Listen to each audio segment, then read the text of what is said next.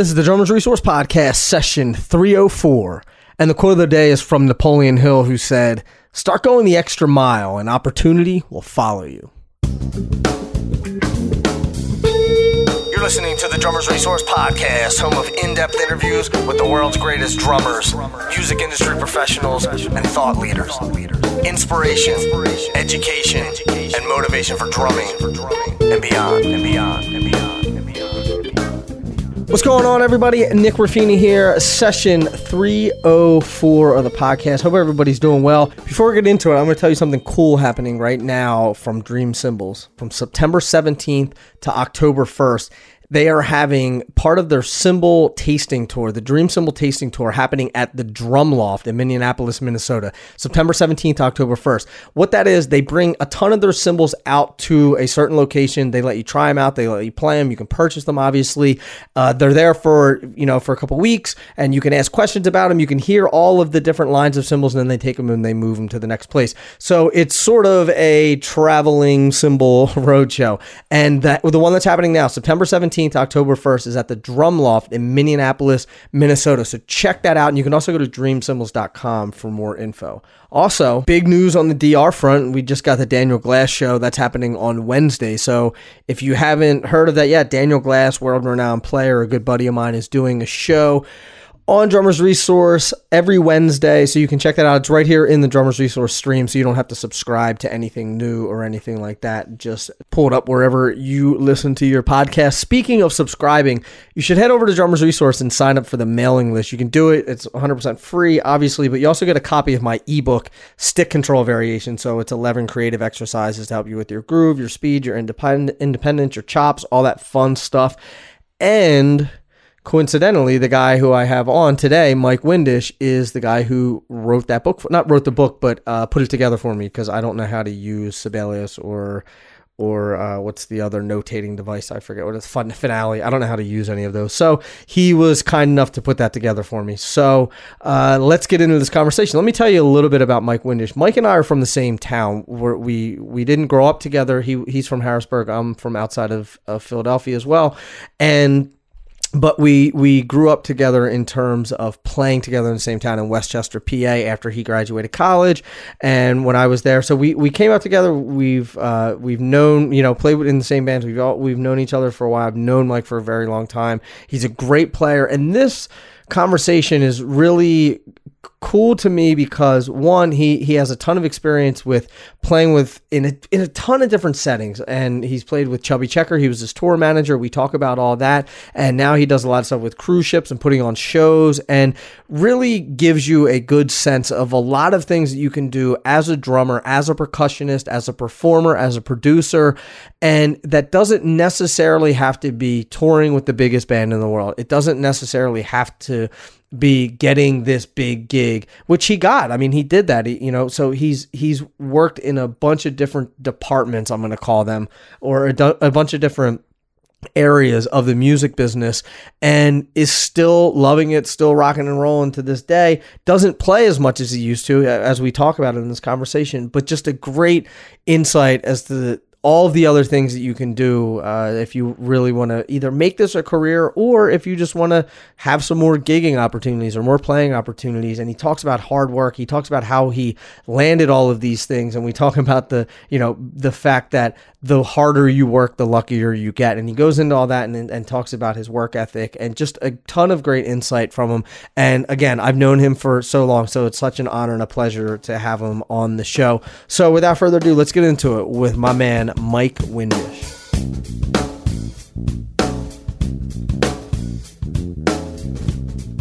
Mike, what's up, buddy? Hey Nick, how are you? I'm well. I'm well. Thanks for thanks for doing. This is crazy. I don't think I've had I don't think I've any had anyone on the show one from my hometown, but two who I've like known for years. You know, like I've met people through the podcast and everything and had them on the show. But I mean, like you, you know, you and I kind of we came up together in the same scene. So this is really cool to do this. No, totally, yeah. And I've I've kind of watched from you know close and afar to see your success with you know Drummers Resource and all the different people you talk to. And like I've told you many times, maybe in passing, I, I I love that this is a an inspiring kind of forum for other people who came up maybe like we did or or differently. Um, because drumming, you know, was my first love. So, mm-hmm. well, um, thank you, man. I appreciate awesome. it. I appreciate it. Oh, and by the way, for anyone listening who has da- ever downloaded the um, the ebook stick control variations, Mike is the guy who put that whole entire thing together a while back. So, Mike, thank you for that. I appreciate it. Uh, yeah, I still no still have that book. Like every, you know, it's you still get it if you sign up for the email list. So it's still it's still making the rounds, and there are you know thousands and thousands of people who have downloaded that that thing. So, oh, that's awesome! Great. Yeah. So I would not have been able to do that because I don't know how to use Finale. So sure, sure, yeah. I, I dusted off my old uh, my old laptop that has Sibelius on it because I haven't done that kind of work in a while either. So yeah. that's probably the the first and last time I've done it in the past five years. so well, I appreciate it. So thank you for yeah. that. And so anyone out there who has that ebook, uh, Mike's the dude who put it together. Uh, they were my exercises, and I just sent them to him, and I was a pain in the ass saying, "Can you do this? Can you change this? Can you move this around?" And then finally, uh, I I got it done. But and I stopped bugging you. But thank you for no, it, yeah, it was a blast. I love that stuff.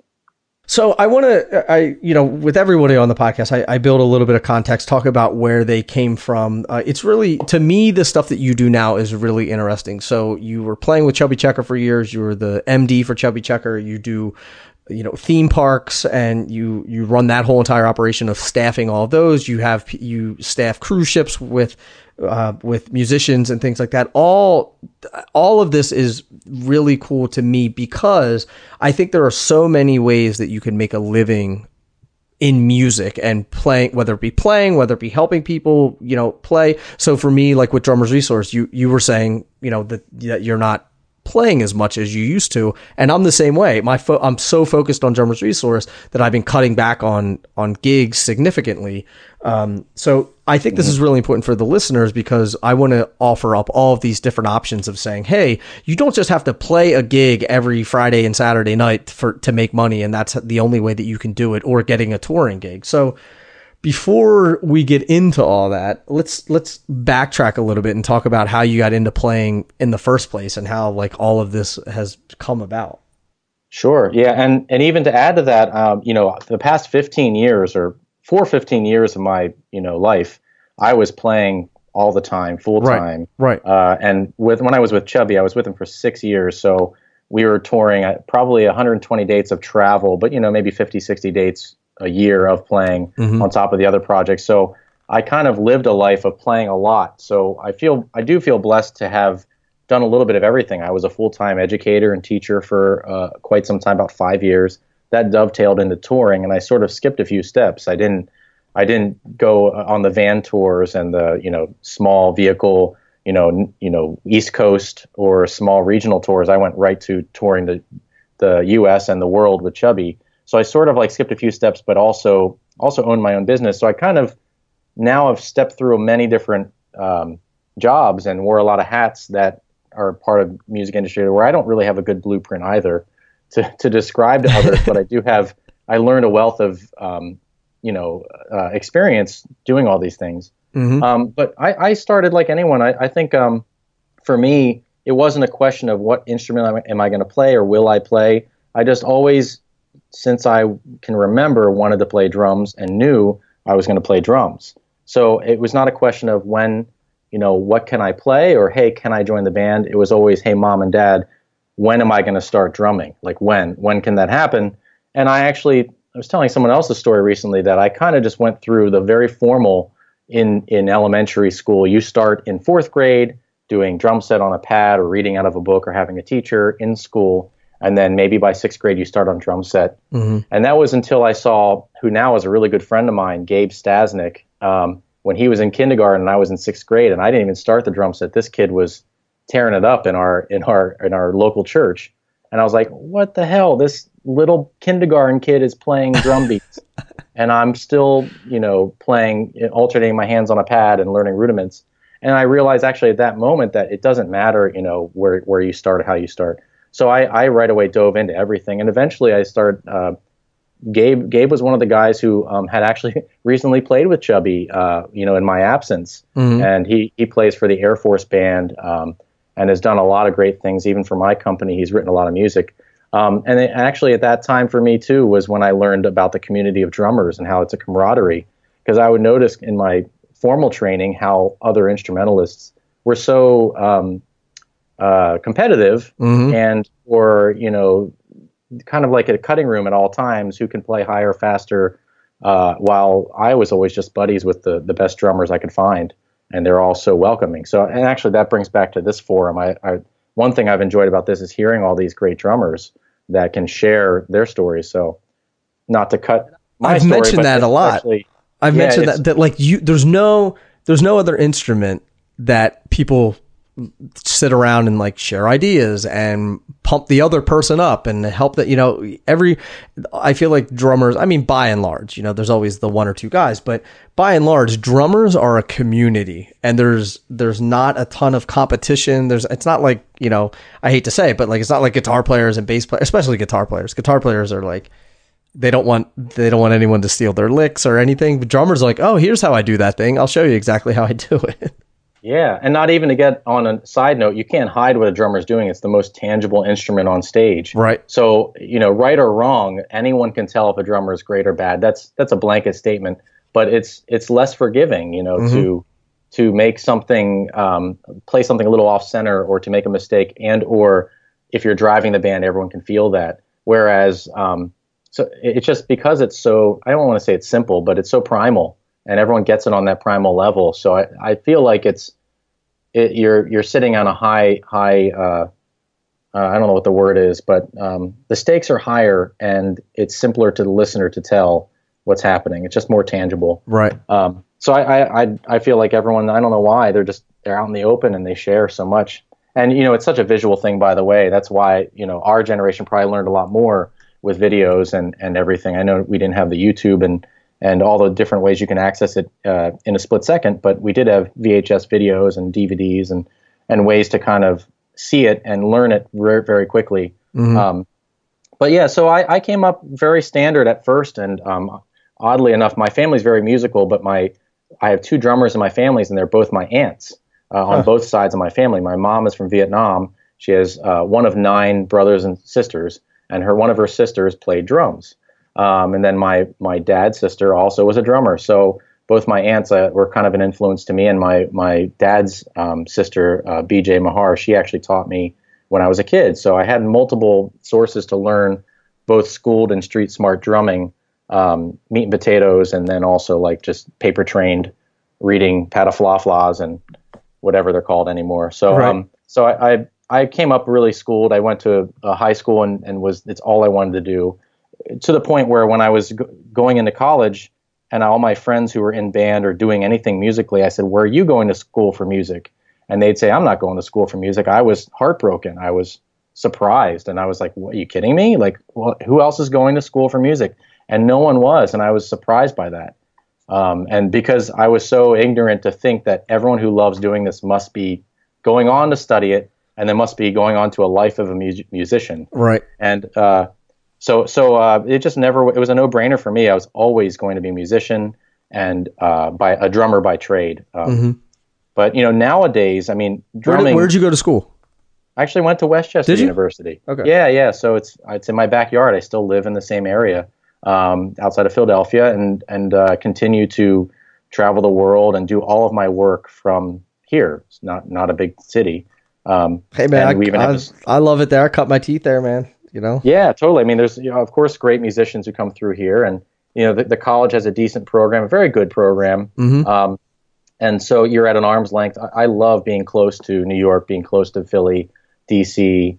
Um, you're just an arm's uh, like a stone's throw away from all these great places. Yep. And West Chester also uh, has like everything you need. So I'm very happy where I am, but I've I've also been fortunate. Like I said, I skipped a few steps, so I didn't really have to relocate to a major city and cut my teeth trying to like learn that uh, you know the lingo or learn learn how to bring it up in the, in a in a tougher city. I totally you know paid my dues, but I I did it basically on the road Mhm. with guys who've been doing this for century uh, centuries no for decades not, not not centuries uh, thank God but um yeah so I, I But you were, I mean, whether just because you weren't touring in a van, I mean, you were you were gigging a lot though. You know, like you were playing, you were playing a lot and and doing the do, and you played dive bars and shitty club dates and all that stuff like the rest of us. Totally. Oh yeah. I mean, that, I, I've and really like the every gig you treat every small beans gig like the big beans gig. Mm-hmm. And so I'm not even saying you have to cut your teeth in a big city. I actually don't think that at all. Although I do think some people can really use that um, pace. You know, they need that, uh, and and it makes total sense. Like to you know, if you need to check off your list of things that can help you be successful, you should be surrounded by those who are one better than you, and two are out there doing it. And of course, they're out there in major cities and great clubs. So I don't I don't knock either of them. I I think you can do it from anywhere. It's just it really has to do with you treating every gig like it's the big gig in the sky. Um, and every drummer I've talked to is like that. Every musician they they will treat the bar the dive bar to tw- twelve people like it's playing to twelve thousand people. Of course. One I one hundred percent. I you know, the the thing that I that I just thought about with you know getting pushed by other people like you said you don't have to be in New York or LA or Miami or Nashville or something like that but I think there's a difference between being in like Sheboygan versus being in even West Chester where where we were there mm-hmm. were there were a lot I mean still are a ton of great musicians in that town. And there was all of this friendly sort of camaraderie competition in that town. And i think that pushed all of us. You could go to spence cafe any night of the week and see some killer killer musicians. And it would just create you or call make you want to elevate your game so i, I agree with Yeah. you that you at least have to be in an area that where people are pushing you and challenging you and forcing you to grow it doesn't have to be new york or la or something like that but if you're in a small town where there's only one club there uh, that you know has a band on friday nights and that's it like maybe you need to get to a different area where there's at least more and better musicians to push you Yeah, I, I think, I, and I always seeked outwardly. I, I grew up in Harrisburg, Pennsylvania. That's where I was raised and went to school. I went to school right in the city, and then uh, I went to a Catholic school, so we didn't have the most resources at the time. They, I think, have more now, but we um, they got rid of the jazz band program when I was there. Which what does that mean? Oh, it doesn't yeah. matter. At the time, when again, when I was young and thinking everything came from a schooled system, I was like dev- devastated. But I, I really always reached out. I would, I did a. They have a thing called the Central Pennsylvania Friends of Jazz, and they had a youth program where you played with some of the best jazz players still today. These are guys who do come from New York, you know, because again, they're very close. You know, everything's an arm, arm's length away. Um, so I feel like we're sort of a satellite, uh, when, whether I was in Harrisburg or West Chester or anywhere, of all the Northeast cities. I mean, you know, I, I'm as much Northeast as anybody, whether I'm Central PA to, you know, to uh, Philadelphia to wherever. I just feel I'm very, very much in those areas all the time. And even as a kid, I was always traveling out to those places because I always looked for something else. Uh, even in, in my college years, every summer I would go to LA or I'd go to, I went to North Texas for a summer um, to study with Ed Soph. And, Nice. and um, so I really like, uh, value what's out there and was always curious. Um, and I, I also think we all live in a bubble. So you have the danger of kind of either thinking like the, of the world as a blur and thinking everything you're doing is the most important. Uh, but also when you're traveling a lot, you can some sometimes forget the roots and what's so great about home. Uh, I would travel all over the world and I'd be taking pictures of an old church and I'm like, man, I could just see an old church in Philly or like the cobblestone and the history of the independence. You know, Right. I ignore Philly because it's my backyard, but Mhm. it's so historic. So traveling really has kind of opened my mind to how great my upbringing and my roots have been. Um, so I think it works both ways. But I just you can't have just one or the other. I think you really need to have roots, and you have to also um, and be proud of where you're from and what you came up with, and Mhm. then um, also see what else is out there, so you realize you're you're nothing. yeah, well, that's true. The the idea of going to all these different places really sticks out to me, and because I think a lot of times we look at Uh, our our- look at our careers and we're waiting for this huge, like, big, grandiose thing to happen.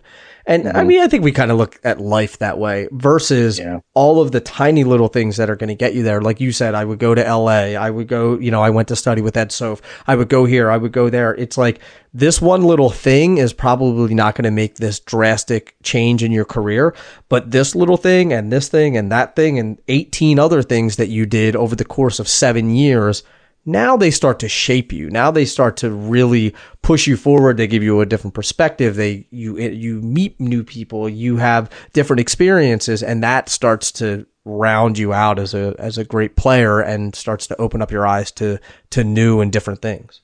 Yeah, and, and that's 100% correct in my experience and opinion because when you're in your 20s, and I was thinking about this too, um, every decision is paralyzing, you know, in your, Yeah. and not to say when you're in your 20s, you're not mature enough to make a good decision, but many times you're either so paralyzed that you just don't want to give, you know, acceptance to a tour or to um, playing with a certain band. You, you just are so concerned about all the details. Mhm. Um, and something happened to me in my 30s. Maybe you know most people I know actually is you just get this quiet, cool, calm confidence where you accept what happened based on those years of experience of making good and bad decisions, and you realize every decision isn't.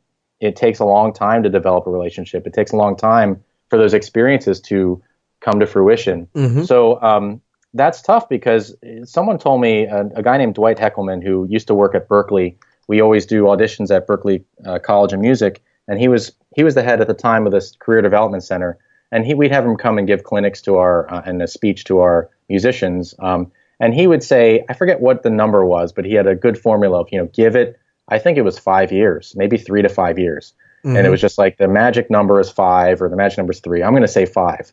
If the magic number is five, for you to really like come into your own as a performer or to realize what you can offer professionally, what you're worth, um, to see it out, see it through to get some sort of level of success, then you'll know. But so many people give up so soon. They give up within two years because they've been starving musicians or, or artists. They they give up so quickly because of the failure and of all those different steps that throw them off and they don't they're not ready for. Mhm. And um, I'm not saying some stay in it too long, but some at five years in a major music city, and I've met a lot of them.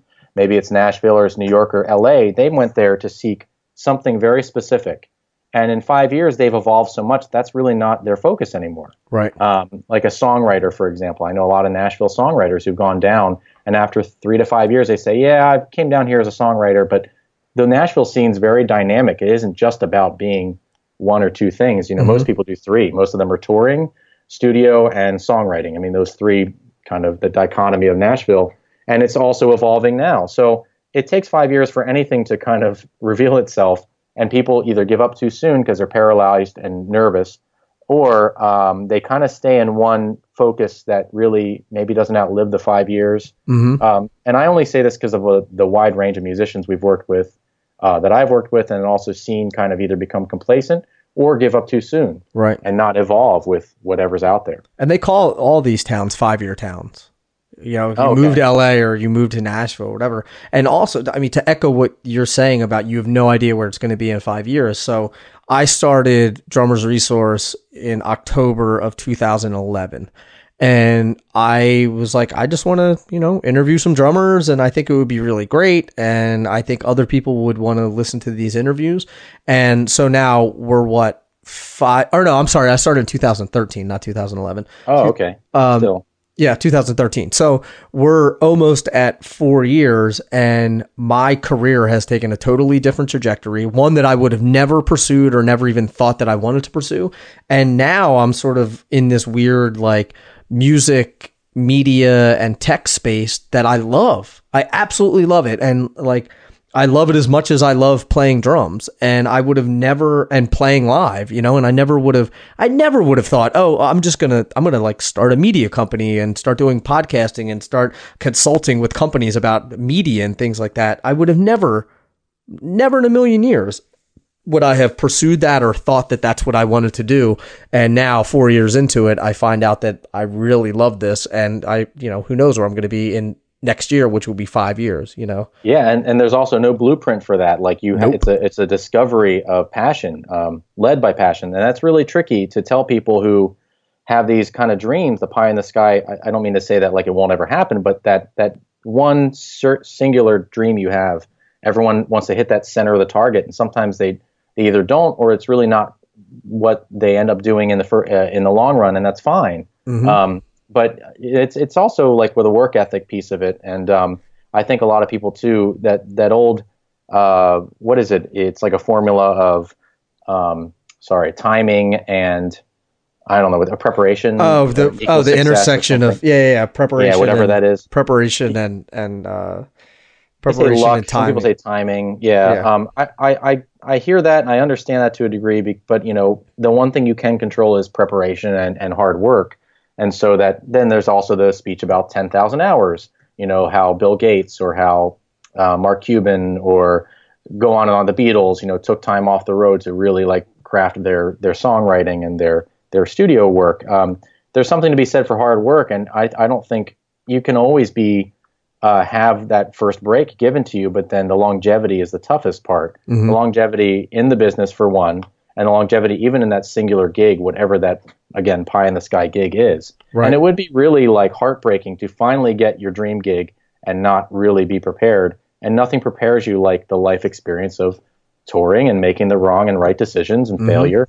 So mm-hmm. it's really tough. I, I, I, we have some performers who've gone on some really big names that um, that I, I think are doing really well, and others they took them a long time to get there. And I had one one really good friend of mine, but she also um, uh, she's also young, you know, and she's played in a lot of groups and also directed a lot of our shows on ships. And she said, um, "Man," and she's getting a Broadway tour. I won't announce it. I'll let her announce it when it happens. But she's going to do a major Broadway tour. And she Great. said, um, she said, "Man, I've been waiting so long for this." And she's been in New York maybe a year and a half, too, and she grew up near New York. But uh, I said to her, for one, that's really cute. That's really sweet because there are people who have been waiting all their lives for for this. Like there's people, she's in her 20s, you know, like 26, I think, mm-hmm. 24, 25. But there's people who've been people have been doing that, you know, Broadway um, grind uh, for years, for you know, a long time. We're not like dancers on Broadway where we have, you know, that that tight of a lifespan where once you're in your 30s, it might be tougher. Mm-hmm. Um, where you know drummers who play in pit orchestra, some of them like they're they're lifers. They've been doing it for for decades and they've been playing all the major shows. They're, they're they're based on skill. They're hidden in the pit, you know. Mm-hmm. Um, so the show she's going to do is going to be amazing. I think she'll be on stage. But she also likes. I, I thought it was really cute when she said, "I've been waiting so long for this." I said, "Well, no, you've been working very hard for this, and it's well deserved. But like, congrats to you because some people to to get a tour like that at 25 is remarkable. Mm-hmm. Uh, so it, it's patience. It's really tough to to kind of um, to even tell some of the younger performers or musicians that it's going to take some time or it's going to take three to five years. I hated hearing that when I was younger. I've had people say, "Give it this long." When I started with Chubby, someone said, "Ah, give it ten gigs," and it took two or three years for me to feel like, "Man, I really know what this is now," because right. um, you just immerse yourself in it.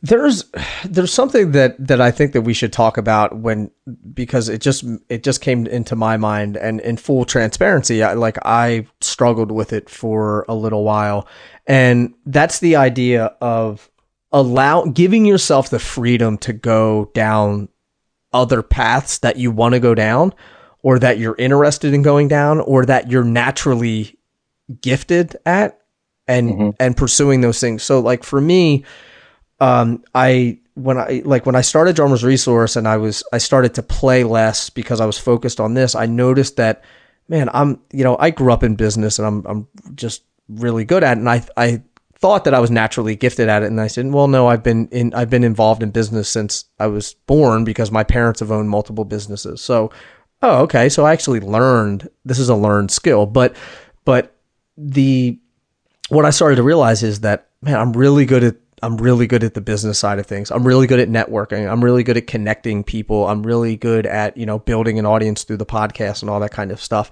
And I fought it for a while, man. I mm-hmm. like I was like, no, I, I got to be playing. I like that's all I have to be doing. And like, be, and a lot of it was fear, and yeah. it was well, other people are going to be like, wait, and why is Nick not playing so much? Is you know? Mm-hmm. And then I was like, well, you know, what are other people going to think? And like, am I giving up on playing and all? And so there was like, there was all of this internal struggle that was going on. And I think that other people go through that too, because fear is real. And, yeah. And allowing yourself to, to go down these paths that like, I'm sure that, you know, when you started out, you weren't thinking that you'd be doing the things that you're doing now Right, totally. 100%. And, yeah. And did you struggle with that like sort of pivoting a little bit in your in your career?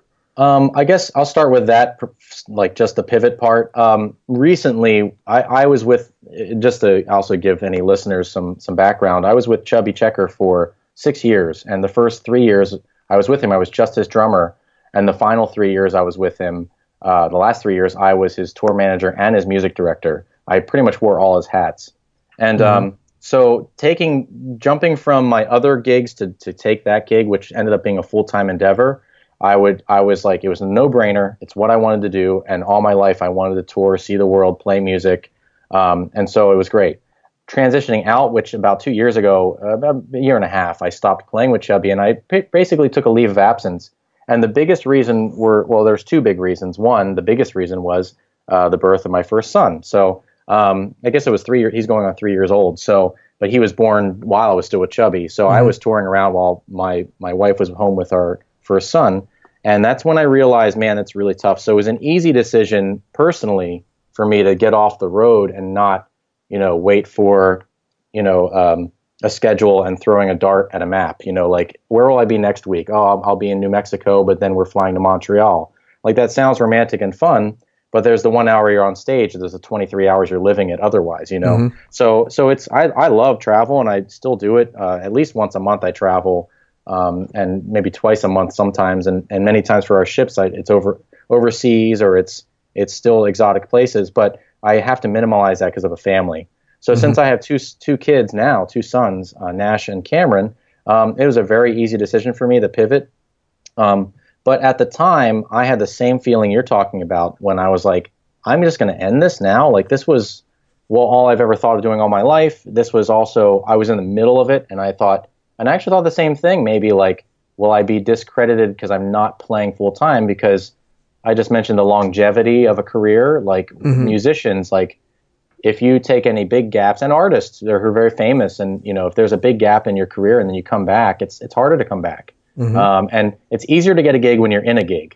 So while I was touring and traveling, I, there were not like amazing offers all the time, but there were some pretty cool times. I got to sit in with the Beach Boys. I got to, you know, because I was friends with their band, and right. and you know, when you get to meet other musicians on the road, and and uh, you get you get to see some great things, you start to get excited about what's the next step, what's the next, um, you know, what's my next gig after this. So so that was paralyzing in my head. Just, but it was a quick decision. It was within like the first realization I have to take a step away was like, oh my God, I can't believe this. And then the very next day I was like, all right, I called Chubby up. Actually, I told him New Year's Eve. That's what it was. Because uh, I always helped him. So we played New Year's Eve, I think down in somewhere in Florida, Tallahassee, in the, the center of the city, big outdoor festival. Um, we played until the ball dropped and the fireworks happened. Took him back to the hotel, helped him with this stuff, and said, by the way, Chubby, I'm taking a leave of absence. And um, he was very gracious. And uh, I actually trained his drummer who replaced me at the time, and um, also helped him find his like his current guitarist. I helped him find him, and he's their current band leader now. So I, I really made sure, almost like any other job, like to give him notice because I played for several months after that, and uh, and I still keep in touch with him, do everything. But um, we're good friends. We text, and you know, I he's he actually lives fairly local to me, which I didn't know when I met him. We met, you know, a few hours away didn't know that he was actually local to where I live. But um, but anyway, uh, that was hard. That pivot was tough. Mm-hmm. Um, and um, but prior to that, if I go in the reverse, it wasn't hard for me to ever make the decisions, business or music decisions, which are the same for me.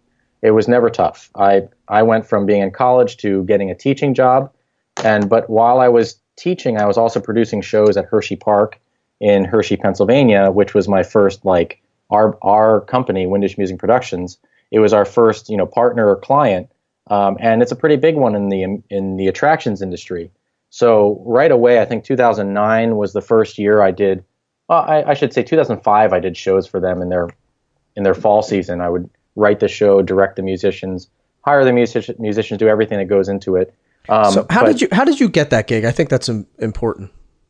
Oh well, actually, uh, when I was um, in college, you could audition to play there. You can still audition to play at many theme parks or amusement parks or even cruise ships, like we were talking about. So I auditioned um, and got a gig there when I was just out of college. And um, they hire now they hire up to 100 musicians, performers, and technicians. Really, there's about 35 of them that are musicians. The rest are dancers, singers, and everything. And you so hire focus, all these people? We only uh, just the musicians and the specialty artists they have there. Okay. So we do like we do I think eight shows in the summer, uh, two Halloween our, our four Halloween productions, and then something in the winter uh, in February. So um, we only do, I think, like eight of their productions, and then there's another company that does like the song and dance. Okay. So I've I've done that style of entertainment, but that's not my focus. It's more making musicians into a show and um, we also we even do jugglers, and we have award-winning shows where there's you know um, aerialists and and acrobatics and things like that. So at Hershey, it's a little more tame and a little more family, um, but it is really high quality. Uh, the musicians are great. Mm-hmm. In fact, like I think a year ago or two years, we had Rich Redmond come in and do a clinic for the Nice. musicians just to hype them up. Nice. And he was playing because right there at Hershey, if I you know, is the stadium, Yeah, you know, the, yeah. the arena or whatever, uh, Hershey Park Arena, and it has a stadium, and that's where they, you know, Dave Matthews and Guns N' Roses was just there. So if any big acts come through, and I know somebody, I, I try to get them to come talk to the musicians, and the performers, That's awesome. it, just to give them a real life, you know, uh, what it's like out there because they're they're kind of at the point that's a transitional and pivotal point for them, and um, they they don't know what's next. They kind of work from either contract to contract or gig to gig.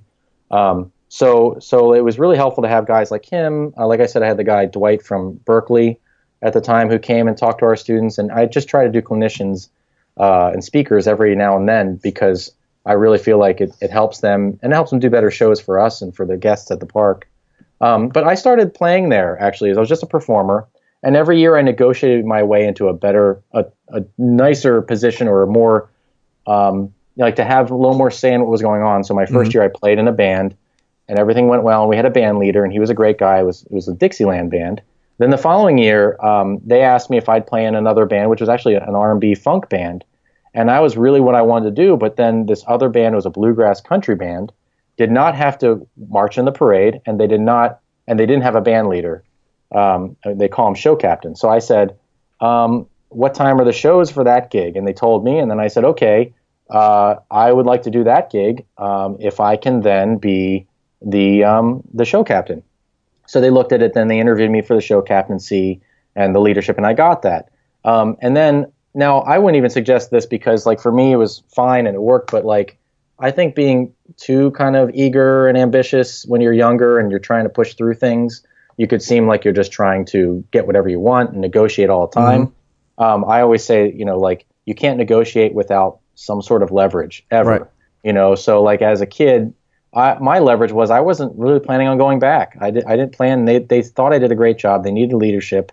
And they said, well, could you come back? I said, yeah, I'm not sure. I haven't kind of turned it down because I was making tough decisions as a young, immature 20 something year old. You know, I just, Right. I was just saying, like, no, I'm going to look for something better. And there was nothing better at the time. So I'm glad I did it. So when I did that, I also made my schedule that I could teach lessons at Dale's Drum Shop in Harrisburg. Yeah, man. I bought my DW kit there. Yeah, it's beautiful. Like my again, first it's- DW kit I ever bought was at Dale's Drum Shop, and they were amazing. The staff was great. The, the I mean, just they totally took care of me. They are awesome. Reg, Reggie over there is amazing. And I came up, I grew up 10 minutes, catty corner, 10 minutes from Dale's Drum Shop, Oh, okay. 10 minutes from Hershey Park is where I lived. Like if you draw like a, a 90 degree angle, I'm at the point of that and they're like equidistant to me. So like that was where I grew up thinking everyone had the best drum shop and a theme park in their backyard.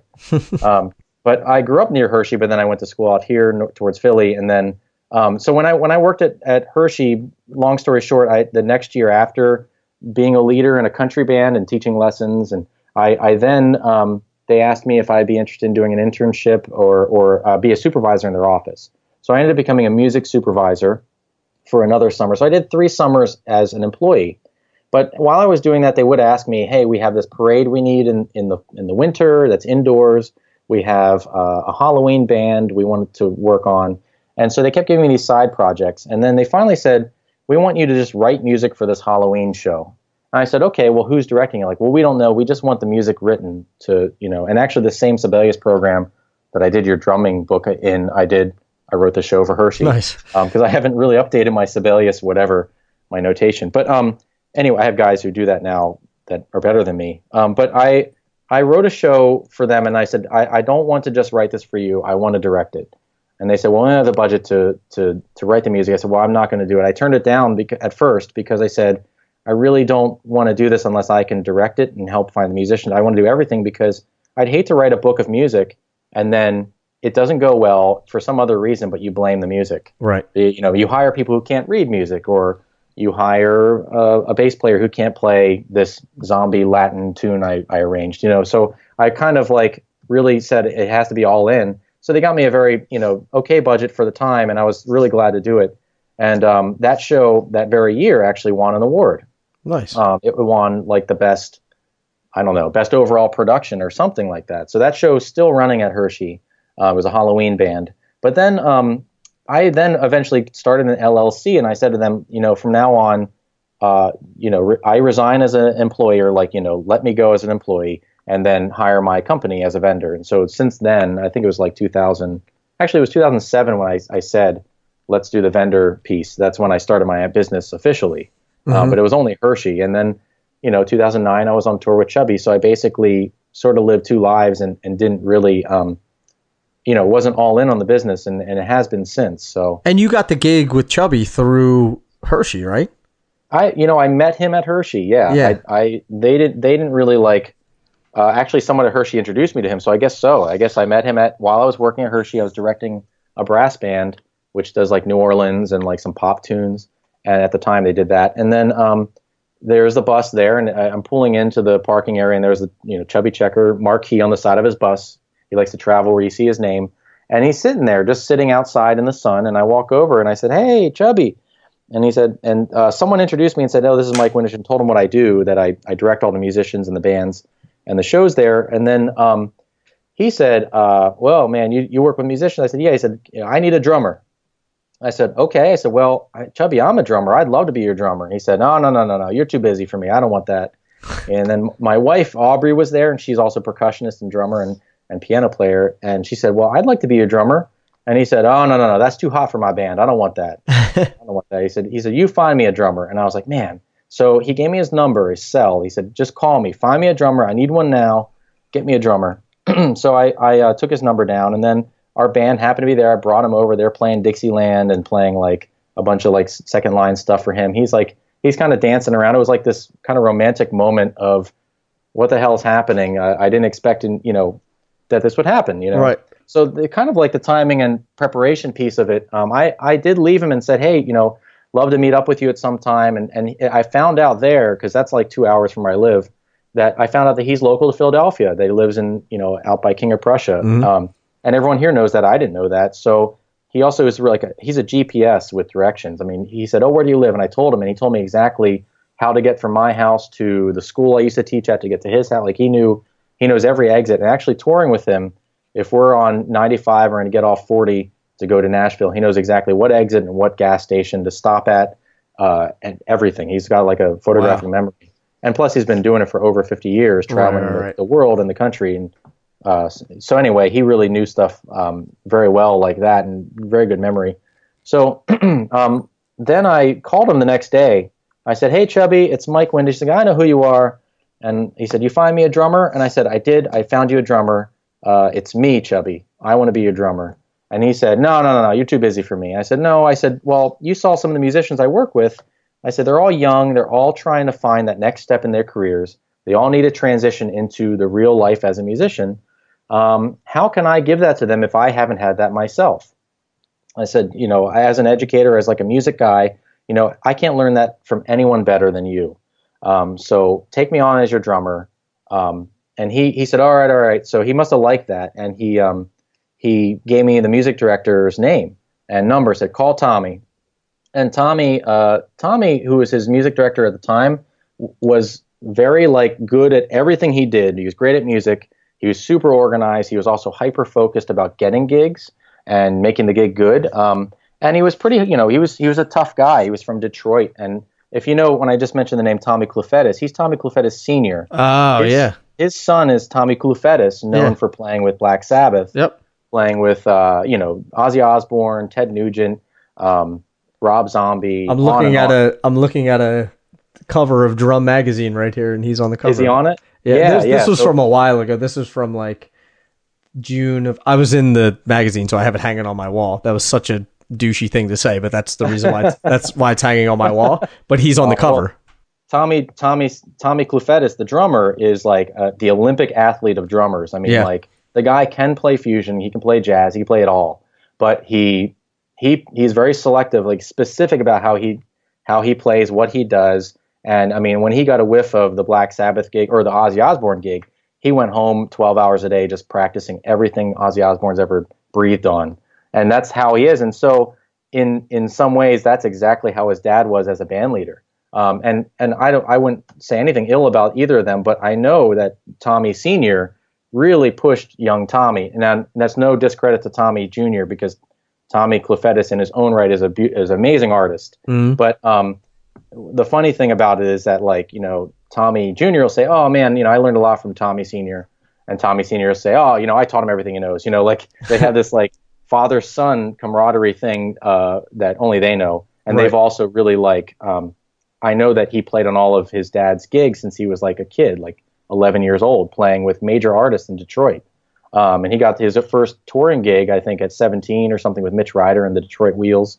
So Nice. Tommy Jr.'s in in this way, you know, like a later influence to me and a, hero, a hero because there's nothing he knows better than drumming. I mean, he just there's no one who does it like him. Mhm. And even though I'm I love old rock and roll and I love heavy metal, but I I'm not a huge you know listener of that music, but I I know the mentality he puts into that music and where it came from because I studied with his dad for three years. yeah. Um, so I kind of I, I feel like I got the Tommy Clufetos School of Music, um, and then also the Chubby Checker School of Music. You know, in like a six year period Nice. um, because they're both sticklers. They were all sticklers about music. Now, all that said, I, when Tommy Senior, Tommy C, he goes by, when he had left the band, I basically was in a in a transition with Chubby's, you know, gig, and so he had some other players, and I think there was a time when, you know, I sat out a few things because like it was kind of not sure what the band was doing, and um, but he brought me back and said, hey. Uh, we'd like to have you back, of course. You know, like wh- wh- why did you end up sitting out that one gig? long story, you know, it was like a, some weird dramatic thing. And basically, no matter what road gig you're on, basically when you join, you've already put in your notice. You get Right. fired a couple times, especially with the older older guys. You know, um, like there, there's just it's not It's like playing with Jeffrey. Washington. Yeah, exactly. Yeah, like you just you basically when you join the gig, you've given your two week notice. I, Right. I've been fired twice when I was on the road with Chubby yeah. but never it wasn't like fired like in a cold way it just you make sense when you're in the middle of it and the hype of it and and also like maybe the needs of the gig needed something else and so when i say i learned i mean i i'd gone through a lot with those guys and then came out kind of in charge of the group and, and helping and i wouldn't say because well two reasons. One i am an organized person and coming from my you know music director background and my um, leadership background as a teacher and everything i was very used to the rinse and repeat and making something systematic work all the time. Hmm but um, also I, if i didn't have those three years of experience getting beat up and taught and mentored and and hired and fired and left and right and like on major gigs and everything i would have then um, not have been prepared. Hmm so that really helped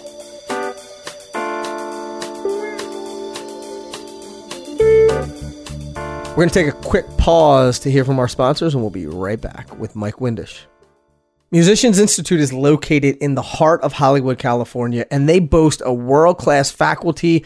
They boast world class facilities, and basically any single course that you can think of is there for you, whether it's production, percussion, guitar, bass, anything that you can think of to take your game to the next level and really make a career in music. You can learn more about their great programs and all of their great alumni by going to mi.edu. Do not forget about my other California friends, DW Drums, located there in Oxnard, California. Not only do they make great drums, they foster drumming initiatives like this podcast all over the world. And their doors are wide open if you ever want to go take a tour. You can call ahead or you can find out what days they're doing them. You can go in and see how they actually make these great drums from scratch by hand. Check them out by going to dwdrums.com. Now let's get back into it with Mike Windish. I want to talk about all of the things that you do. And the reason is because there are so many different ways out there that we can make a living as a drummer or as a musician in general.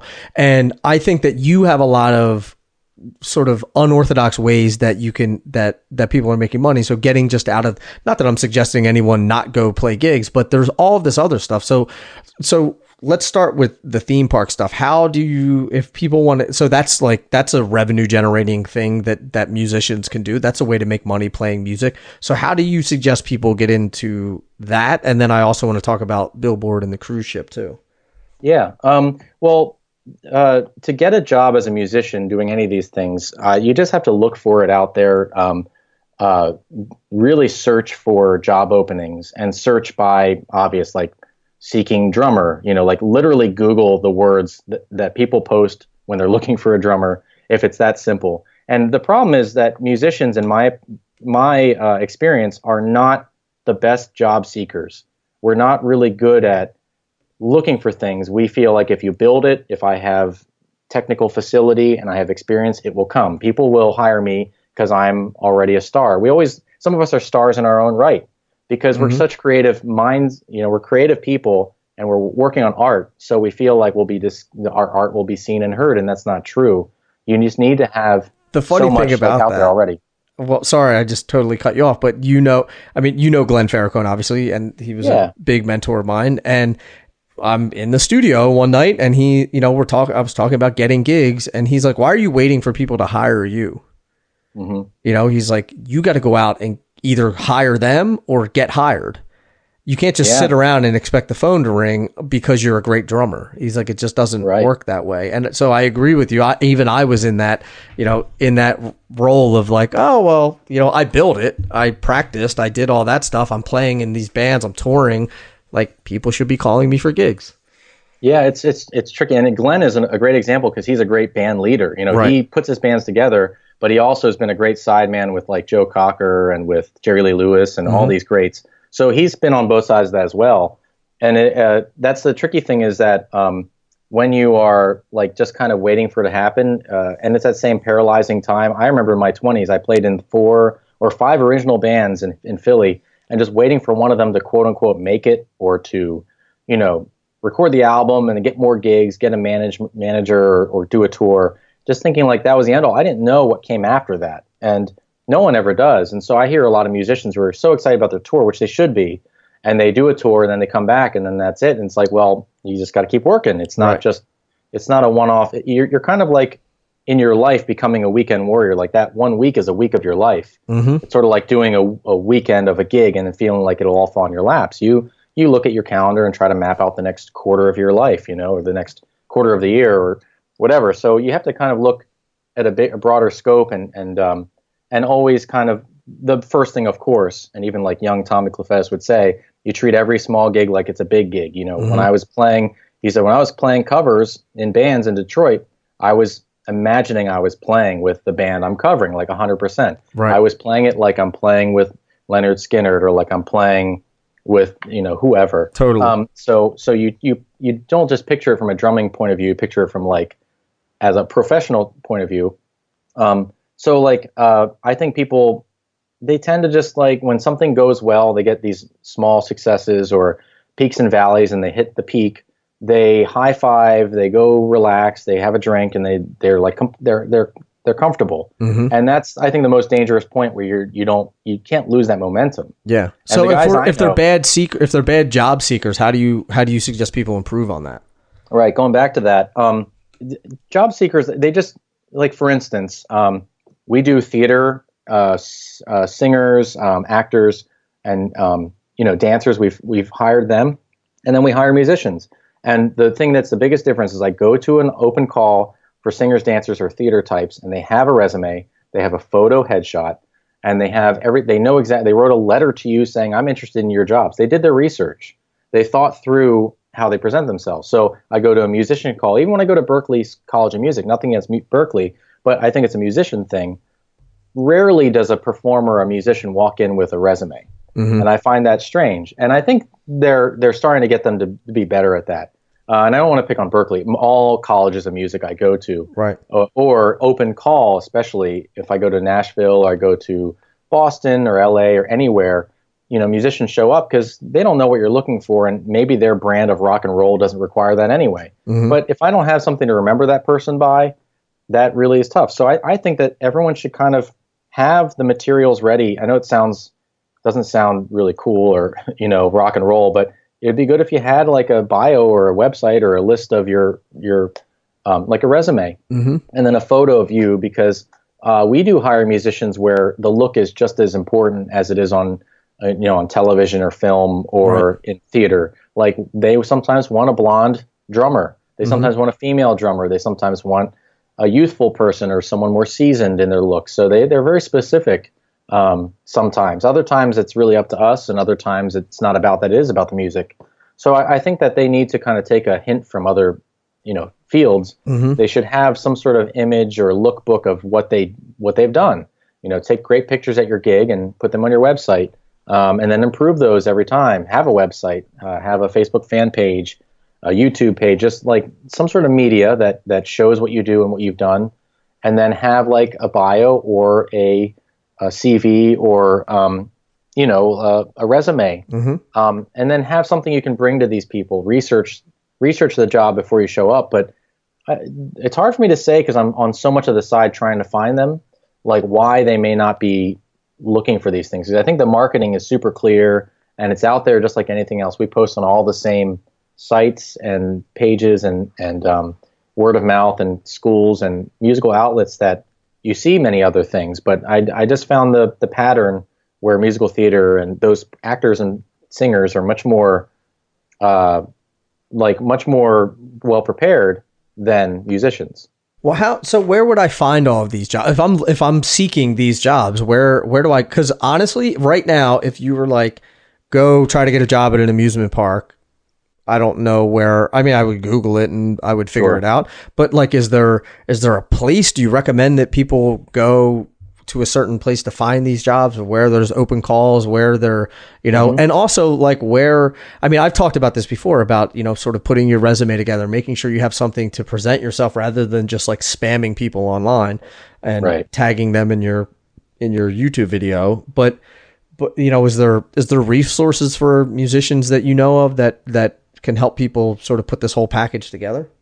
Yeah, I, I would say um, if they want to work at a theme park, for example, or an amusement park, or a specific attraction, they should look up that attraction. If you want to work for Disney, Disneyland, you saw their All American band that plays there in the summer. You need to go to their website and search, you know, Disneyland All American Band. Um, or if you want to work at parks in Orlando, there's so many of them there. And people who play for Disney also play for Universal. You go to their pages and you look up talent, or you look up auditions, or you look up musician, or whatever kind of performer. Like if you look up Universal Studios dancer audition, you'll find something likely. And um, the other piece of that is that many of the parks I just talked about, they might do things internally, and they just have casting internally because there are so many performers in their city. So in Los Angeles, you know, near Anaheim, um, Disneyland, it's not that they don't have trouble finding musicians because they, they definitely don't, but it's it's kind of a no brainer that they're that close to a lot of artistic outlets. So they get the best of the best, and a lot of them are actually like full time um, with benefits and can Yeah. retire on the job at Disneyland. Mhm. And in, in Orlando, it may be different um, slightly. I think you know there's more union work in Disneyland. And I can't speak for because I don't work particularly with Disney. But um, Orlando, I know a lot of people who actually play or perform, and like I said, at all those different venues, and um, and then they um, are able to kind of be free agents for corporate work and all sorts of other things in Orlando. So um, anyway, uh, if you want to play for a, a particular park and that's your interest, you should look that place up and search how you audition. Um, for like a Hershey Park, um, they have a whole link on their page, HersheyPark.com, and then they have uh, shows and live entertainment, and then they have auditions, and they let you know they do an audition every February on site. But then our site, if you're looking to work for our particular jobs, you're curious about our jobs, is windishmusic.com, and we have a whole thing about auditions for um, whether it's theme park or cruise ship and like a, an application, so people can just like fill it out and give us information about them, and then we can inquire, you know, further, or they can ask, they can inquire about certain jobs because it is hard. Like if we work with multiple theme parks and cruise lines, then how do they know what they're auditioning for or Right. applying for? So we're always open to answering questions and right away letting them know what opportunities are there. And then um, uh, we also have one that's very specific to Billboard on Board because we do a show with Holland America, which is um, it's called Billboard on Board and it's partnered with Billboard in New York City.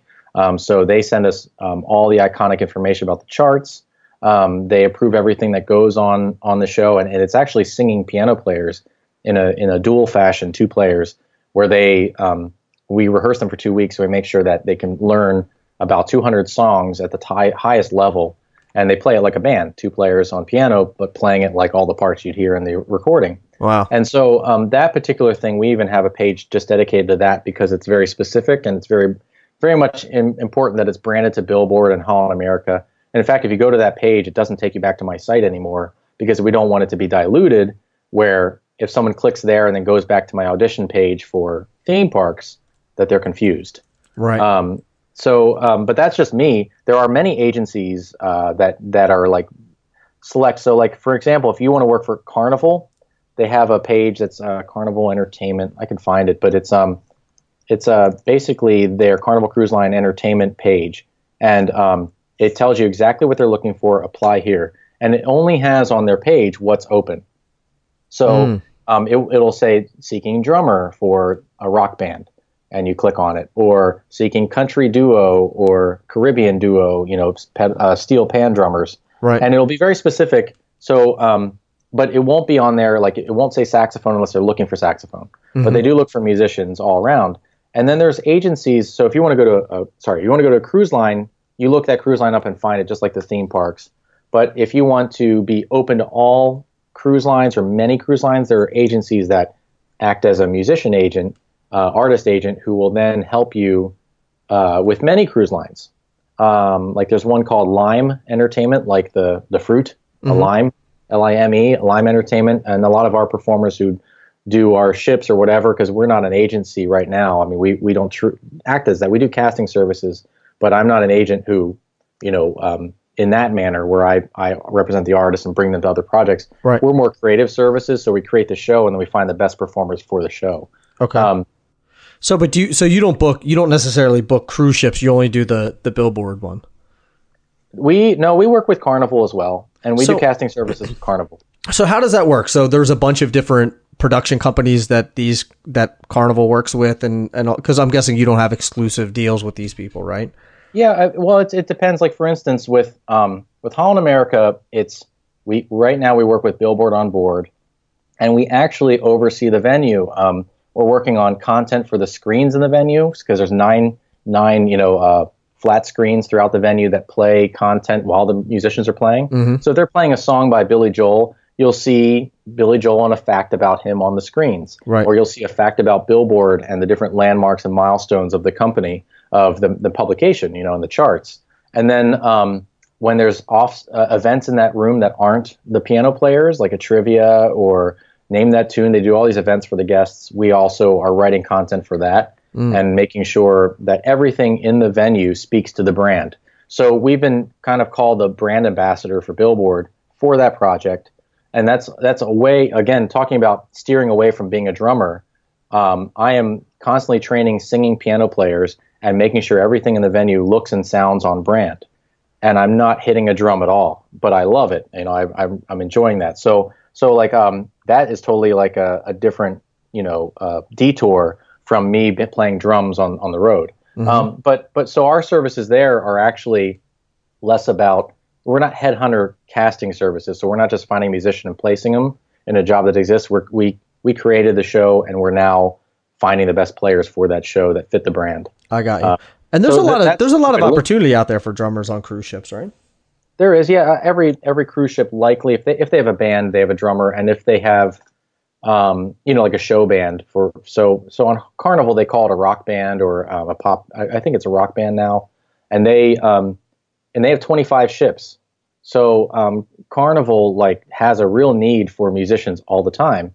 And in fact, they just added, I think a few, maybe a year ago or less than a year ago, they brought back what they call like a brass band or a, I think they called it like their, oh man, I forget what it's called, the horn horn trio, where it's like a three horns, a sax, a trumpet, and a trombone. And they brought that back. And so if you think about that, it's like, oh, that's cool, that's nice. And they add on to the band, they do the shows, and they do their own performance with a track. So as a musician, whether you like that or not, it still is pretty cool, but it's it's what it is. It's three jobs for horn players on one ship. But since they have 25 ships, they now have to be concerned about what is if my math is horrible, is it 75? Now they have to hire 75 musicians because someone made a decision to bring back the horns. Right, right. So like now there's a need. So now that's 75 musicians, 365 days a year that are needed on these ships, and I think that's a great thing. Um, That's awesome. And it happens every which way. Like you know, sometimes a band is a five piece, and then it becomes a four piece. I think Holland America has a thing, a, a group they call the band, and it's actually two piano players. One who covers like all the string parts or organ parts, or just acts as like the, the keys player. One who's strictly piano, and then they have a drummer, a bass player, and a guitarist. And um, so with that, they have those two piano players, and on some ships they have a solo pianist who just plays, you know, real pop songs in like a classical fashion on piano. Like they'll do clocks, but they'll do it in a really like avant-garde way, um, you know, like a Coldplay tune or something. And then they have um, a group called BB Kings, which is actually based on the Blues Club, mm-hmm. and they're all players from Memphis and Nashville, and they have them on on eight ships. And then they have our billboard on board. So like right there, what is that? That's seven piano players on wow. the, on the ships. Um, and so like out of nowhere, they're, they're, kind of like there's an influx of piano play player jobs. Um, so so that's like just it, it, comes in trends or waves for arbitrary reasons. Um, so for for instance, I hire way more more singing piano players than almost anything. Um, mm-hmm. and because we've done that on a couple ships, or you know, uh, six ships for Holland America, and we've done it for a few years in, in parks and other venues, I get called all the time for dueling pianos which is a totally different, you know, again, job than I ever just expected. Right. Um, but I don't know if that, that gets away a little bit from how do performers find these jobs. Um, I think they need to just kind of do searches, go online. If they have a specific venue, artist, or anything they want to do, they need to seek out how you do that. Agreed. And that could be putting posts out that are annoying. That could be just Googling and finding out the agency that books them, finding out when their open call audition date is, where that is, booking a flight and going up to New York or going down to wherever it's being the audition happens. We mm-hmm. do a tour. So and I normally was, post like if you I know that if you have auditions, you'll send them to me and I'll I'll post them. Oh know? yeah, that's great. That's awesome because yeah, it's the same thing. Like um, word of mouth is the biggest way I find musicians. It, um, you know, of course, people search and once in a while, but like our biggest um, ambassador are the performers who've worked with us. Mm-hmm. So everyone who's worked in my theme parks, or and we have like a little Windish Music and Productions performer Facebook group now, where we just keep adding musicians from you know the past decade or so that worked with us, and then we post things there. And because they all love it, they share it. You know, like they, they love the experience, they they share it, um, and they go back to their whatever their pool of musicians and tell them about it. Mm-hmm. So, and also if someone says I really like working with this person, they tell me there's this bass player they love working with, and they're a drummer I mean, it's a no-brainer for me if they're if I trust the drummer and he's done a great job for me, and uh, to put them together if it, if it works out. Um, uh, to to some degree, you know, there's other things you have to kind of look into, but but it really helps if they already have a partnership or uh, they get along because mm-hmm. the dynamic of musicians is important. I mean, of course. You, you can't fake that on stage. No, you cannot. So, how did you get into all this? And the reason why I'm asking, I'm guess, I mean, I'm guessing it stemmed a little bit from Hershey, but I'm sure that when you sat down, you weren't thinking, "Oh, I'm going to start this company. We can do this, and then we can do this, and then we can work with Billboard, and we can do this." I'm sure that you know it was one thing to the next to the next, and but I think the disconnect is always having the idea and then executing it and saying, "Okay, all right, I want to start this company. I want to start working with you know, with musicians and start getting them gigs and all that stuff. Okay, what do I do today? What do I do tomorrow? So what was your what was your process going through that? How did this all start to come together? Well, uh, you're right about Hershey. Like that, just being asked to put a group together, a band, and it started with like a 10 piece, I forget, a seven piece marching band, like a strolling band. So when I was asked to do that, it, it completely um, like made me think about oh who are the best players? Like i just started doing the job and then i realized i was good at it or i was like at least i'm going to work my ass off until it happens. Mm-hmm. like i'm just i was tireless about every job given to me. So uh, someone even said oh man it sounds like all this fell in your lap. Because if you think of it that way pretty much everything i'm describing or my all my jobs i happened upon. But like you you're great at, great at business and you're a great communicator and you're passionate and that just comes out. People know that. So that regardless of whether they to- talk to you on this forum once or like they met you at a show, they know they can talk to Nick. You know, like mm-hmm. they know you're a guy they can call if they have a question. I mean, you you also, by the way, you helped me out. You know, introducing me to Bosphorus, and that's the right. cymbals I still use. So you're good at those things. So they just kind of they they come out. Uh, that you thrive on those things. Uh, they're strengths of yours already. And I discovered my strengths. And so for me personally, that's how basically even Billboard, I was brought in by uh, Ryan Stana, who has a company in, in New York, uh, RWS and uh, RWS uh, Entertainment Group, and they knew he knew that they wanted to do something updated with a piano bar at on in Holland America. And he introduced me to the head of Holland America, uh, uh, not head of Holland America, head of entertainment and enrichment, the vice president of entertainment enrichment. And so, so like I, I've the reason I've probably gotten things, you know, like suggested to me or asked about, you know, like a lot of these things were things I I happened bond because I was just in the activity already, and I was doing, I was working my butt off 24 seven, 365 days a year, like just working really hard at it, and others noticed that. Mm-hmm. And so I, I thought about this with Chubby. I thought about this with even Hershey. You know, like I'm one of, like I said, 30 to 50 musicians, 100 creative people who come through that park every summer. Why was I asked all the time to do these things? Um, I made myself available. I asked if they needed help. I'm the first to show up and last to leave. Even when I wasn't the leader, when everyone left, I cleaned the dressing room because I couldn't stand it. Maybe my obsessive compulsive nature helped me helped me to like be a detail freak about those things. But then every job I've had since then has been like that, and I just keep doing it till people ask because they notice you're you're doing better work or you're doing hard work or you're willing to. And uh, in in some ways you, you, think of it as dues paying, but like with Chubby, I got beat up a lot. Uh, I was told, man, it's going to take you a whole year to get good at this, and then I've told you, I was told you can't even do this, and be, you know, and it's Chubby. So you look at that music and you think it's like really easy, but it's really the most fundamental music played at the highest level. Yeah, and that's that's a trick. No one hears that. They hear three chords and think it's easy. They hear two and four and, and a quarter note on the kick drum and they think it's hard. I remember easy. when James got the gig and uh, was like trying to learn all the James. So for those of you listening, James is a is an organ player that Mike and I both have played with. I played in a band with him for 15 years, uh, and he was getting the he you know he got the gig to play with Chubby, and he was like trying to learn all these tunes. It was hard. You know, he's like, man, I mm-hmm. am like drowning in this stuff, and it's not like you said. It's it's it's easy, but it's not. You know, yeah, yeah. Simpli- the simplest music simple, play at yeah. the highest level. Yeah, yeah, and, and James is great. I mean, he he played with him for about a year when I was with him, and um, but uh, it, you know, it, it's even in the keyboard seat. You know, the he, there's always a B three on stage and piano.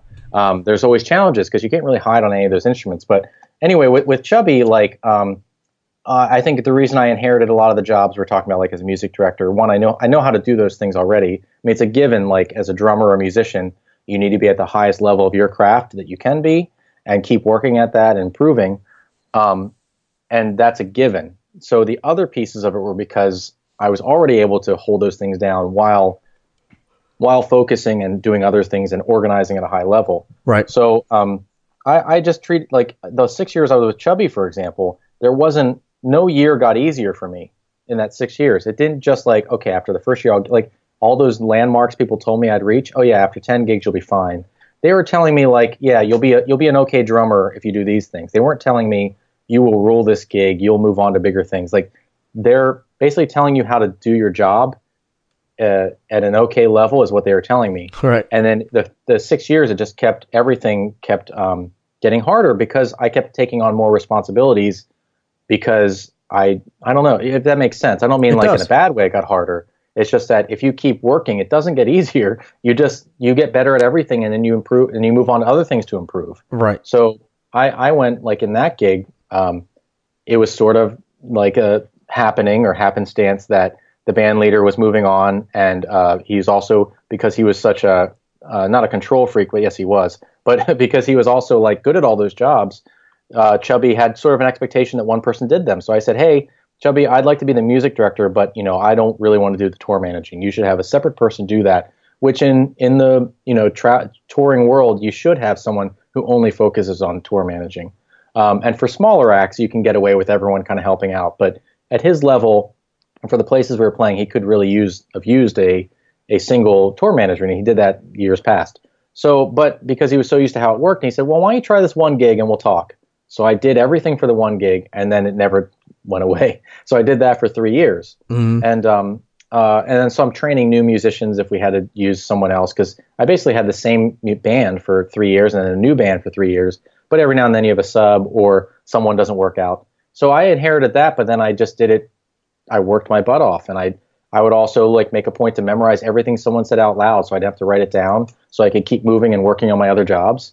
I would be the MC and introduce them on the stage and then play. And then I'd run off and I'd make sure the merch seller knew what they were doing and I stayed with him when he signed autographs. I just took on every job and every one of those things I toiled over. Um, and even on the tour bus, I never slept because I wanted to make sure the driver knew where he was going. So I sat with him and I was his co pilot. Even when he was tired, I drove the bus. I, I just volunteered, put myself everywhere I could be. Right. Um, so uh, even that moving on to the job I'm doing now, I, you can say all these things happened, or like I was introduced to Holland America, or that we were um, the things fall in your lap. But it has it really has to do with what you do with that, and that maybe is that preparation and and you know timing and opportunity, or preparation and luck. But if you're not prepared or willing to like work for it, it doesn't matter. You have no longevity.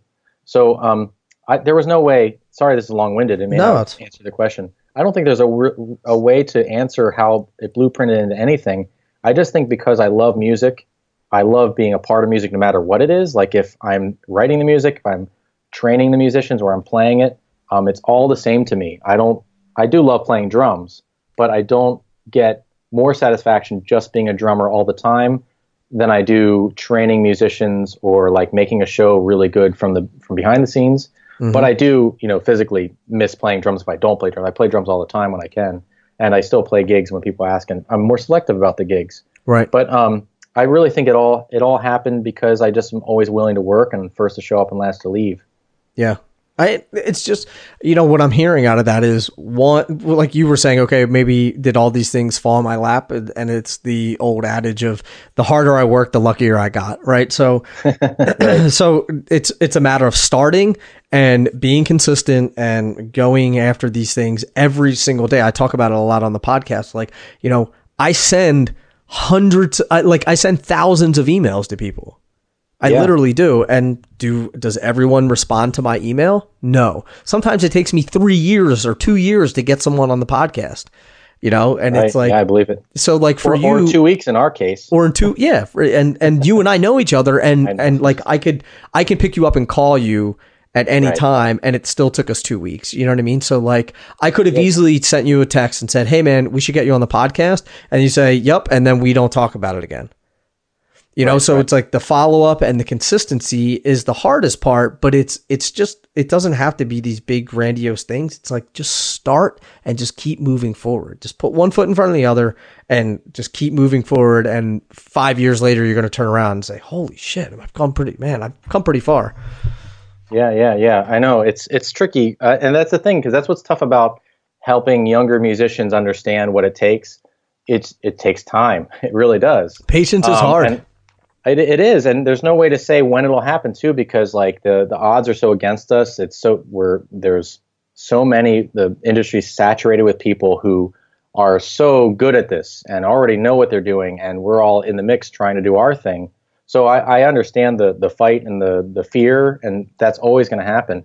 And even the best, you know, artists I know say they still get nervous before a show. I I don't get nervous for large large crowds. I get more nervous talking to five people. But Yeah. uh, I, I, it's that still excitement or adrenaline, and maybe it's not nerves anymore. But you never get rid of that. Th- those fears you have never go away.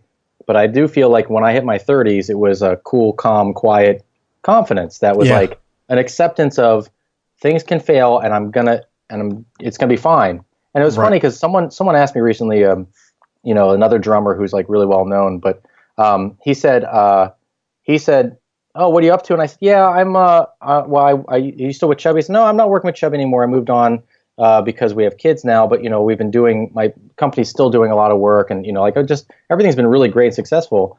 And he said, "Yeah, you always seem to land on your feet," is what he said. I'm not even gonna say who it was. And I, I thought about that. I was like, "Land on my feet." In my life, I've never pictured that something went away because like uh, like there I've never been fired uh, in my head. Nothing's a firing, nothing's the end. It's always been you know the whole door of opportunity. So I never even thought of it as I, I got to land on my feet. Like I, I always thought of it as we're just always working.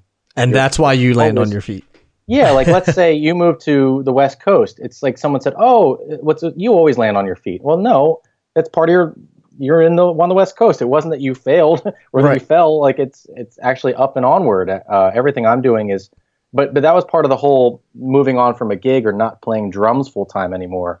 That was like the focus of that comment was, "Oh, well, you always seem to land on your feet." Like it's like, well, that this isn't just an afterthought. Like this is a lot of thought and work went Mhm. into this career move, which a- which actually is very much you know a much stronger career move for me down the road and for my family. And but it wasn't even like nothing's a fallback. I've always done live productions. I've always worked with hundreds of musicians, and I'm passionate about that. And back when I was a teacher, I used to say the same thing. People are like, "Well, would you rather play or teach?" And I said, "There's no difference." Um, and I, I'm really a drummer by trade, and I can play with the best of them. in my mind, maybe not. You know, I don't want to be even toot my own horn, but I feel like I'm a professional musician. Right, that's you know, what I I feel. But but uh, I don't. Um, I'm a musician that you know, like playing drums is a means for playing music for me. I was a piano minor, and I also write music, and I can listen to Willie Nelson play his you know folk guitar all day long and not miss that there aren't drums playing. Um, and I can sit there and watch you know videos of Keith Carlock all day long too. Like I I just live in all those worlds. So I, I don't really. I actually had like a a separation from like the you know showy drum world. I haven't read, um, and I'm not saying that's what the world is to drummers, but I, I just haven't gone to a drum clinic or a drum anything or read about drums in a long time um, because I just I'm so busy making music, and Mhm. um, some of the best players you'll you'll meet can't tell you a word, won't give you any info. You've inter- interviewed a lot, so I'm sure a lot of them are great, but I'm sure some you know just it's hard for them to describe because they're just so busy working. They're not they're not out there trying to figure it all out. They're they're busy doing the job. Mm-hmm. So it, it's uh, it was funny when when I was said someone said you know landing on your feet. To me, it was funny. I was like, I never really thought I stumbled or that I was you know missing a step.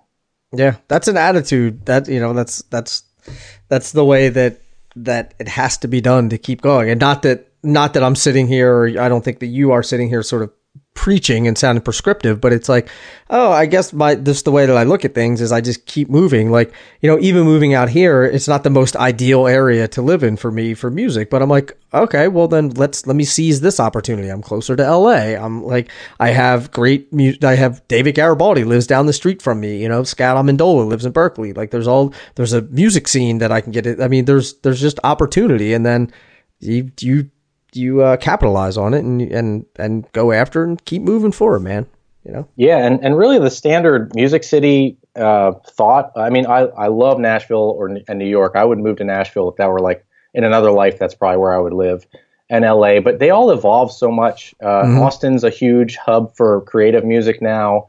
Um, uh, you know, Portland's become having an interesting scene. Even Pittsburgh has an interesting scene. Um, there's all these satellite cities, and I call them satellite because none of us really think of them first. Unfortunately, they always go to the big three um, or whatever. But Chicago's got vibrant music still. There's so many places, and there's so many like I uh, like living outside of Philly. Like I said, it really doesn't change much, you know, other than unless you're going for that specific grind.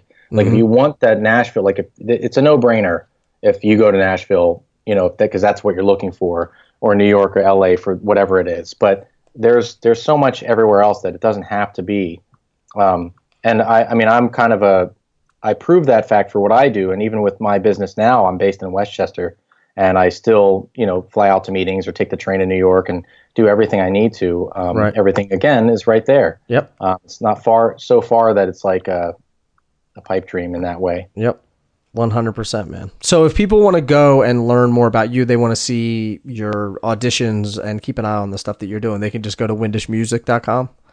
Yeah, that's right. We also do the, you know, the uh, Instagram, Facebook, and and Twitter, Mhm. and they're all under Windish Music, W I N D I S H. Um, so, like, we have a Windish Music Productions Facebook, which we keep up to date. Um, we have auditions at windishmusic.com if people want to write questions about it, um, about any of the jobs. And I I actually don't know. I mean, I, do you feel like we covered or, or um, made a clear kind of point of like how to how to do these things? I don't know if I give enough advice for for younger performers looking for jobs. I think so. I mean, the, just one, you know, going out and finding, going out and literally Googling and finding the companies that you may want to work for, or, you know, go to windishmusic.com and, and see what auditions are happening there. And, you know, you have to, like you said, these opportunities aren't going to fall in your lap and you have to, you have to seek them out a bit, maybe hire an agency to get you the gigs. Um, uh, I, I don't know. Do you have any other advice? Yeah, I, I think that's the same. You know, that that's definitely true. And then um, on top of that is just keep keep working at your craft. And I've heard a lot of people give that same advice. The, the quickest advice is to say, well, just get better and better and keep improving, get more experience under your belt. But I just think documenting that experience, having a resume, having a place where you can share that. Uh, documenting could be a YouTube page where it shows your performances, um, or your website that kind of has your bio and some pictures and where to get your music. Um, I don't think enough people have those things. Even great bands, we book bands too for for some venues, and um, they'll say we're huge and we we go down to Nashville all the time. We do a tour of the East Coast, and I go to their site. There's not a single date on there. There's nothing updated. Right. And The shows are from are- like 2009. yeah, and they, and they also um, they they also uh, take pride in that sometimes too, like saying, yeah, man, you know, like they're artists, so they don't want to look like they're too schmoozy or they're too like um, job seeking or they're too what's the word like networking. They're just they want to they have like the mystique of having it be vague, and that really is the opposite. People like to see you're busy. People like to see all the great things you're doing. Like to see pictures. Like to hear music. Right. Like you need, and, and so much of your audience is online. I mean, before you and I spoke, I'm listening to all your podcasts. I'm researching. You know, I'm going online looking things up. But before I do anything, I'm looking things up online. Mm-hmm. So if you don't have a presence there, there's a there's an issue. There's a problem, and it's going to hold you back because everyone else does. Right. I, I think it would be very hard for you to take me seriously if I mean if we didn't know each other and I said, "Hey, I want to have you on my podcast," and you said, "Okay, where can you where can I learn more about it?" And I was like, "Well, I kind of I have a Facebook page that you can check out, I guess, if you want. There's not much on there." Right. Right. like, yeah. well- and you know, I don't know. Yeah, it's it's tricky because you can Google or Wikipedia or look up anything right now very quickly. You can like kind of outsmart somebody with answers that they didn't know on your phone. You can do anything at a you know in a split second. So if you're not present in a clean, clear way, you're just going to get lost um, or not be. You won't be taken seriously. You know, one uh, of the things that you were saying about res- research, research, research is at Apple, or if you were going to get a job at whatever Farmers Insurance, you would do research. You would have a resume. You would, you know, you would know about the company. You would drive there the day before to make sure you're not late for the meeting. Like all the stuff that they tell you to do when you're getting a job. It's no different if you're doing it in music. Yeah, It's business. uh, exactly. Yeah, so like there's no blueprint. So the justification for a musician is not to to have any information or any any tangible resources to to give people. Mhm. I mean, I, they don't. It's not their fault too. And I I think college programs and arts programs should really push on this. Uh, I know that. Um, uh, God, what's the school in Philadelphia that's um, Uh, art. well, not UArts. It's the orchestral program. Um, I'll think of it, but uh, anyway, it's very famous. I'm just drawing a blank anyway. Um, but they Curtis Curtis has a music business, um, and it's an alternative program that they kind of help you understand how to do everything. Start your own studio as you know, teaching lessons because they know the odds of being an orchestral performer and getting the gig that that principal player died to lose. You know, like Right. literally someone Right. retired or passed away, and now that position opened. It's so rare to get that position, and they have the number of students they have. They need to prepare them for other things, and in no way is that a fallback. It's common sense. Um, and like for you or me, like it's not like you know studying our drum lessons that someone gave us a big business back, you know, uh, a lesson, but they it, it kind of came as part of the territory. And if you're a drummer, you need to, or a musician, you have to be business savvy too. Um, Yep. You need to understand your own finances, what you're capable of. You under, you need to understand it's going to the cost of your job. and It's going to cost you money to fly out to auditions or sticks or cymbals or your gear. And I always hate that little, you know, meme or that little joke about five thousand dollars worth of gear, put in a five hundred dollar car for fifty fifty dollar gig. It's like Yeah. you know, I don't I don't itemize my gear to say that I'm quality enough, or or my, you know, like you play the fifty dollar gigs, you play the five hundred dollar gigs, you play the the big pie in the sky gigs. You just do them all at the hundred percent and hundred fifty percent. People will notice you. Um, Yep. In in that circuit or in that string, and then you'll just and you keep seeking other things. It it just it kind of snowballs. Um, Mhm. so I, I just think enough they don't do everything. They do parts of the whole that hopefully will get them noticed. And then when they're noticed, will they have longevity? That's a question of their work ethic. Right. So I, I think that all those items need to be in place. Uh, some sort of documentation of what you've done, whether it's your website or resume or um, you know materials you have online or you can share albums or recordings, and then just be research savvy and the first to show up and last to leave. Yep. Hard work, man. It all comes down to that. Yeah, it does. Mike, I appreciate you uh, spending time to chat with me. I know you're a busy dude, and um, I I love what you're doing. I think it's extremely interesting, and I think it opens up the door for a lot of people to see that, like I said, you don't have to be, you don't have to get that big gig. If you want it, that's fine, but you don't necessarily have to do that to be able to have a career in music. You don't have to necessarily be, you know, playing 200 dates a year. There's a lot of different avenues, and the way that you get there is hard work. So I appreciate everything that you're doing. I want to congratulate you on the success that you've had and continued success in the future. And please, if there's anything going on with auditions or anything like that, please let me know and I'll ab- absolutely share it with the Drummers Resource audience. That's great. No, thank you, Nick. And again, I'm a huge of fan of this, what you've been doing. So uh, thanks, brother. I'm over, I appreciate really excited. So thank you for having me. Of course, anytime, man. And I will. Uh, I'll talk to you soon, buddy. All right. Thanks, man. thanks, Mike. That was the one and only Mike Windish. And for the links to everything that we talk about, the links to Mike's website and also the other audition sites and all that stuff will be at drummersresource.com forward slash session 304. Also, if you haven't already, please do me a favor, leave a rating or a review on iTunes. You can just go to iTunes, leave a quick rating, you rate it, and leave a one to two sentence review. That will be amazing. It'll take you a minute and a half. Also, I get a lot of emails asking about how they can, how you can help support the podcast. Everybody says, I love the podcast so much. Let me know if there's anything I can do to help.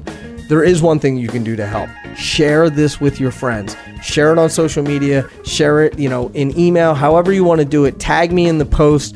Just share it out there. Get it out to the drumming community. Get it out because I think other people than than drummers can listen to this as well. Maybe not all of it, but uh, but just share it out. Let it let it get out there, and that's the one way that you can absolutely help. So if you are looking for a way to help out the cause, that's the way to do it. Share it. Sound good? All right.